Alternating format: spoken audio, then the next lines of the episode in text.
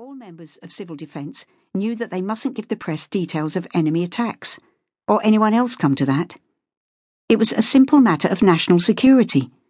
There was an official information officer, and the Cudwell Gazette should have approached him. Little Morena Duchamp needed to learn to mind her P's and Q's. After which, Posy Cooper once more glared at her watch.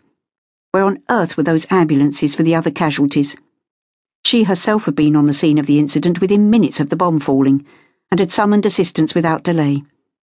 Since when, apart from removal of the walking wounded, who hadn't required transport, and the arrival of heavy rescue, who had now disappeared, absolutely nothing had happened. What a way to fight a war! At length, unable to stand this inactivity any longer, Posy strode rapidly up Unity Street, blowing angry blasts on her whistle as she went. These blasts should have brought fellow ARP workers hastening to her, but not a soul appeared. She turned out of Unity Street and almost at once tripped over an enormous hose pipe.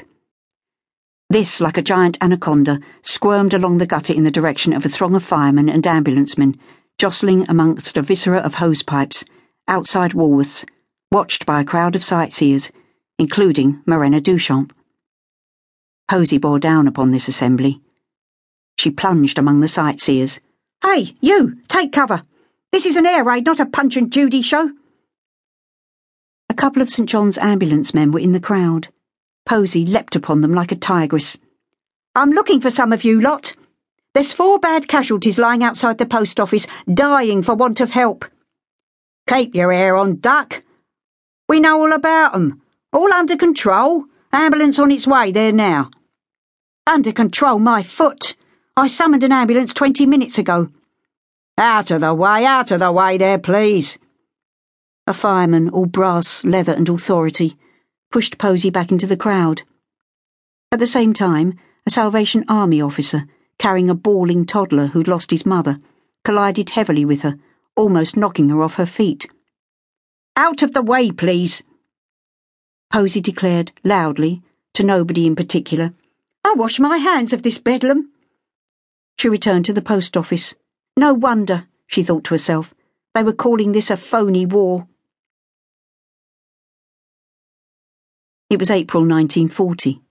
Posy had been one of London's air raid wardens for the past two years. She was also an instructor in first aid, holding classes not only in her home borough of Cudwell, but in a number of other eastern suburbs into the bargain. She was recognised as a first rate instructor, wasn't ashamed of admitting it herself. The recruits who attended her classes saw before them a strapping, strident voiced spinster in her mid thirties, firm jowled, her hair cut in a no nonsense shingle, the glance of her sharp eyes dauntingly direct, her eyebrows heavy and well marked. There was universal astonishment when it leaked out that this brawny, boot faced Amazon rejoiced in the name of Posy. Posy prided herself upon being a pragmatist. As early as 1936, she decided that it was well on the cards that the rise of Hitler's Germany would result in another war. And therefore, she had started attending first aid classes and lectures on firefighting and anti gas precautions, in spite of the fact that at this point in time, the idea of civil defence had been a joke with most people, while others had condemned it as a form of active warmongering. In March 1938, after Hitler had overrun Austria, the Home Secretary, Sir Samuel Hoare, had broadcast an appeal for at least a million men and women to enrol in a civil defence service.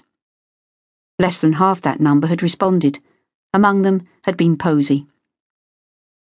Air raid wardens were officially described as the backbone of the air raid precaution system, and the ARP system was the fourth arm of the nation's services. All this had sounded great stuff to Posy, who saw herself as blessed with a particularly strong backbone. A pity that not all her fellow citizens were similarly endowed. Take this present ARP exercise, for instance. Civil defence had been told that it was to be taken very seriously indeed, be as near like the real thing as possible. Well, if this was being serious, snorted Posy to herself, then God help the nation when the real thing truly came along. Her head burning with these indignant ruminations, Posy found herself back outside the post office.